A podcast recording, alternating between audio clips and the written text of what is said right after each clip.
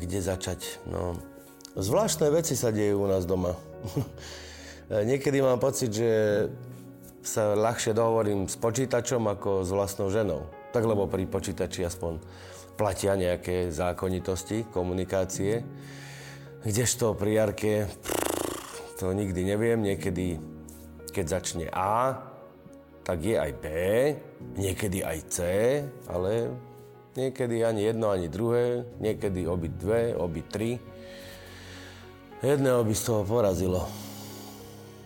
Akože naše chodenie to bolo, to bolo super. To bola paráda. To som mal pocit, že sme viac tak spolu na jednej vlne, ale teraz každý druhý náš rozhovor končí hádkou. Niekedy mám pocit, že aj každý prvý. A úplne najhoršie na tom je taký ten tichý teror. Jarka normálne buchne dvermi a odíde. Včera. Prídem z roboty domov a, ale hneď mi je jasné, že s tou mojou zase asi nie je niečo v poriadku. No ale tak sa jej pekne opýtam, čo Jari, ako si sa mala? A ona, že dobre. Už keď som počul ten tón, už som vedel, že je zase niečo sadlo na nos. Ale predýchal som a skúsil som ešte raz. Čo máš nové? A zase len jednoslovná odpoveď. Nič.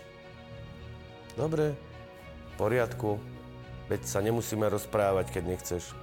Ostal som ticho, ale o chvíľu sa ozvalo z kuchyne, že prečo sa o ňu vôbec nezaujímam. He? Tak na toto som ani nedokázal zareagovať. Teraz som sa jej pýtal.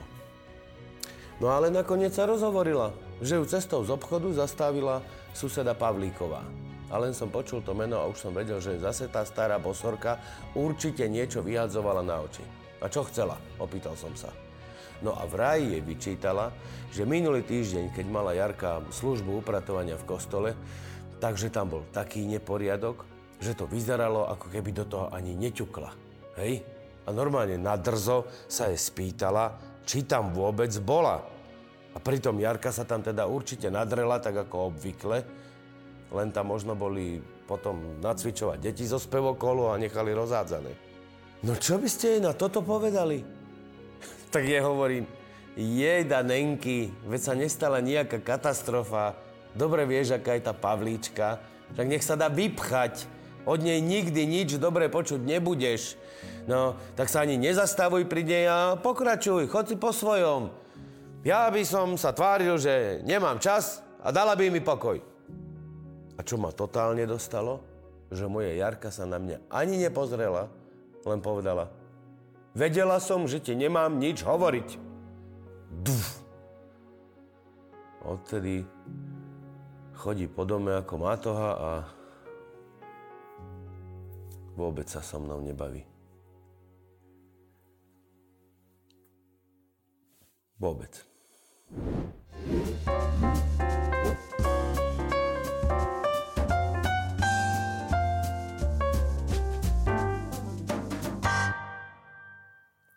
Čo sa to v príbehu, ktorý sme mali možnosť počuť, vlastne stalo? Prečo dvaja ľudia, ktorí sa v podstate majú radi, majú teraz doma tichú domácnosť? Dokonca sa obaja pravdepodobne cítia rovnako ukrivdení, že im ten druhý ublížil. Myslím, že v našej každodennej komunikácii s našimi blízkymi je to úplne bežné. Aj u nás, nie? Pravda, že aj u nás. A ako to je u vás? Ako si teda lepšie rozumieť? Ako spolu lepšie komunikovať? a čo to vlastne tá komunikácia je. Toto slovo pochádza z talianského slova komunikáre, zdieľať sa, deliť sa, zverovať sa. A potrebné sú na to najmenej dve osoby. A je to teda predovšetkým o vzťahu. Ak je v našich rodinách komunikácia zdravá, je to všetko v poriadku. Ale ak nie je, tak si vzťahy kazíme, nové si nevytvárame a je doma napätie. Cieľom dobrej komunikácie je čo najlepšie si porozumieť. Ale hovorí sa, že ľuďom, na ktorých nám najviac záleží, tie najdôležitejšie veci najčastejšie hovoríme tým najnedbalejším spôsobom. Preto je veľmi dôležité nielen to, čo poviem, ale aj ako to poviem, ako sa pri tom tvárim, aká je moja reč tela. Čím viac mi na tom vzťahu záleží, tým viac by som toto všetko mal brať do úvahy. Asi to nie je všeobecne známe, ale keď niekomu niečo hovoríme, tak náš obsah slov vníma iba zo 7%. Tá väčšia časť, 38%, predstavuje našu intonáciu. A tá najväčšia, reč tela. Takže ak by som napríklad Katke povedal, Kati, prečo si vlastne včera na tej návšteve bola celý čas ticho? Fakt by ma to veľmi zaujímalo. No asi by to brala viac ako útok na miesto mojej úprimnej otázky. A možno mi dáte za pravdu, že v našich domácnostiach máme najčastejšie denné, bežné prevádzkové rozhovory. Čo treba nakúpiť, kam treba zaviesť deti, kto ich vyzdvihne. A minimálne máme čas na také hĺbšie rozhovory. Alebo napríklad, keď príde vaše dieťa zo školy a vy sa ho opýtate, ako bolo v škole. A už teraz vidím, ako si hovoríte tú trojpísmenkovú odpoveď. Áno, odpovedajú nám najčastejšie nič nás to buď podráždí a reagujeme, ty počuje, to sa so mnou ako rozprávaš. Som videla, že si sa učil, tak mi láskavo povedz, ako dopadla písomka. To, to čo si dovoluješ? Alebo pokračujeme vo svojej práci a nezareagujeme, lebo je to bežné, že takto odpovedá. Môžem sa však rozhodnúť aj inak. Ak mi na tomto vzťahu záleží, všetko nechám, pozriem sa na ňo a milou, pokojnou intonáciou sa opýtam, počúvaj, a ako to vyzerá, keď v škole robíte nič? Povedz mi o tom viac. Naozaj by ma zaujímalo, aké to dnes pre teba v škole bolo. Alebo taká typická situácia. Muž príde domov a pýta sa manželky, ako si sa mala dneska v práci? Ona povie, celkom dobre. No mužovi to už stačí. Ďalej sa nezaujíma. Buď preto, lebo už dávno rozmýšľa nad niečím iným, alebo preto, lebo keď povedala dobre, tak je to dobré. Ale tu už nastupuje jeho domyšľanie, jasnovedectvo. Úplne stačí, keď na chvíľu odložím svoje ja, svoje ego. A mohol by som sa svojej manželky opýtať, čo tým myslíš? A možno by som sa dozvedel niečo, čo by bolo kilometre ďaleko od toho, čo som si pôvodne myslel. Máme totiž tendenciu viacej hovoriť a presadzovať svoj názor, ako počúvať a vypočuť toho druhého. Nie je zaujímavé, že Boh nám dal jedny ústa a dve uši a nie naopak? Keď nám totiž niekto niečo hovorí, buď čo sa mu stalo, alebo čo mu niekto povedal, my aj začneme počúvať, ale ten dotyčný nie je ešte ani v polovici a nám už naskakujú naše rady, naše skúsenosti. Chceme niečo povedať presne ako bolo v tej ukážke. Na čo sa zastavuješ pri tej Pavličke? Vieš, aká je? Dokonca povedal aj svojej manželke, ako by to on urobil lepšie. A viete, ako by dobre padlo tej žene, keby jej manžel si iba sadol a povedal jej, ako si to zvládla s tou Pavličkou? Aké to pre teba bolo? Čo bolo pre teba najťažšie? Alebo čisto jednoducho, čo by si teraz najviac odo mňa potrebovala? A ako ste na naše otázky o komunikácii odpovedali vy, na to sa pozrieme teraz. Mne, keď sa niekto stiažuje, tak uh, mám takú tendenciu veľmi veľa dobrých rád a nápadov dávať a nie je to vždy dobré. Niekedy reagujem aj takým podraždeným spôsobom, že prečo ma zase otravujú s nejakým problémom, že v týchto veciach som niekedy taký slabý poslucháč. Keď mi napríklad nevyžiadanie radí, keď mi nevenuje dostatočnú pozornosť a s niečím sa iným zaoberá, a keď eh, ma dostatočne nepočúva. Keď mám pocit, že ma treba Kristian nechápe, nerozumie, určite znervoznejem, že ako je to možné, veď, veď ma poznáš, viem, vieš, ako to myslím a proste vyvolá to vo mne nervozitu takisto tiež nechápeme, jak to má, jak to, že ty mi nerozumieš, ti to tak jasne rozprávam a ty, ty stále to nejak ináč vidíš ako ja. Dať druhému dostatok času a priestoru na to, aby sa vyjadril tak, ako on chce a potrebuje.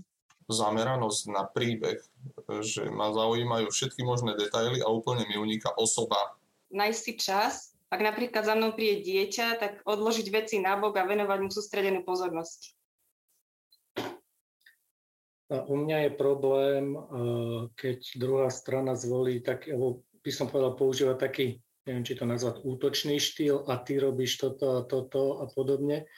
A vtedy ja skôr, dá sa povedať, sa tak sústredím už na obranu. Vyjadriť to, čo prežívam, svoje emócie, tak, aby to um, pochopil, pretože um, potrebuje počuť nejaké fakty keď jeden druhému začne radiť, čo mal a ako mal alebo má robiť. Jedna kritika toho druhého a potom vzájomné nepočúvanie sa. Ani jeden nie je ochotný ustúpiť z toho svojho alebo pozrieť sa na to z pohľadu toho druhého. Ako odznelo aj v odpovediach, na naše neporozumenie často vplýva aj naša rozdielnosť. Naražame na ňu denne. A to nielen v manželstve. Každý z nás nazera na svet zo svojho uhla pohľadu, ako keby každý z nás žil na svojom ostrove. Je preto prirodzené, že na situáciu budem mať úplne iný názor ako moja manželka. Ja vidím šesku, ona vidí devinu. Áno, môžeme sa do nekonečna doťahovať, ktorý názor je ten správny, ale mám aj lepšiu možnosť.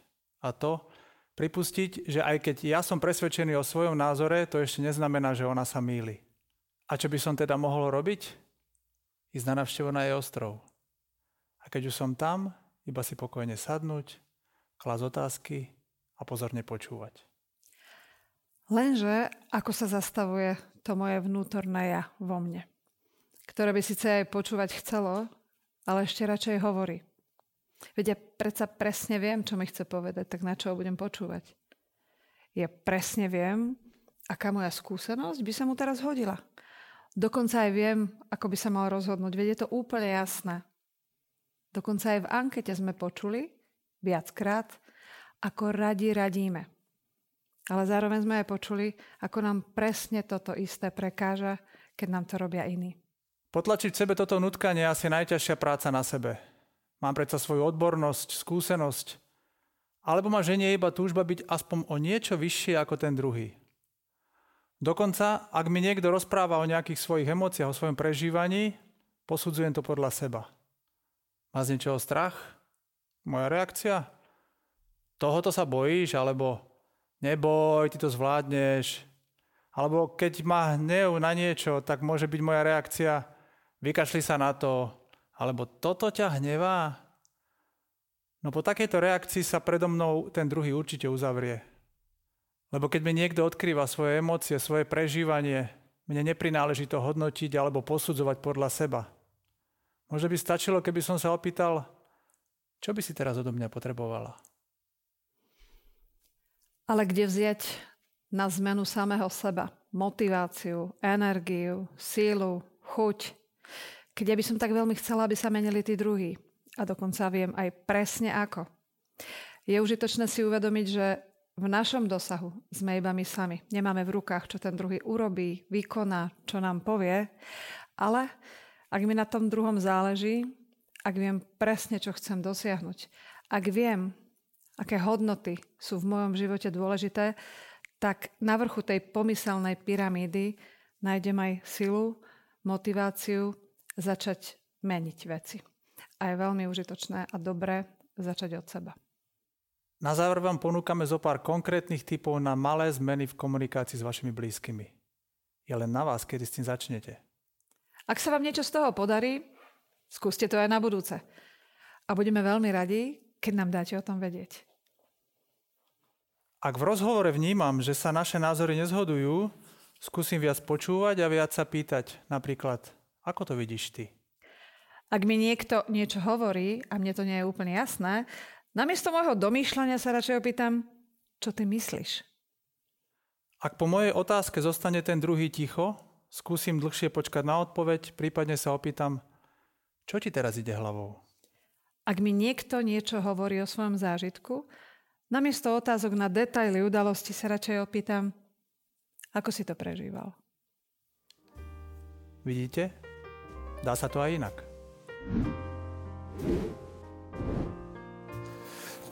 Viete čo, tak dobre, e, keď som nad tým rozmýšľal, tak mám pocit, že Jarka asi nechce, aby som jej dával nejaké riešenia. Ona skôr ako žena potrebuje, aby som ju vypočul a nie poučoval. A zaujímal sa o ňu, aj keď jej možno nie je do reči.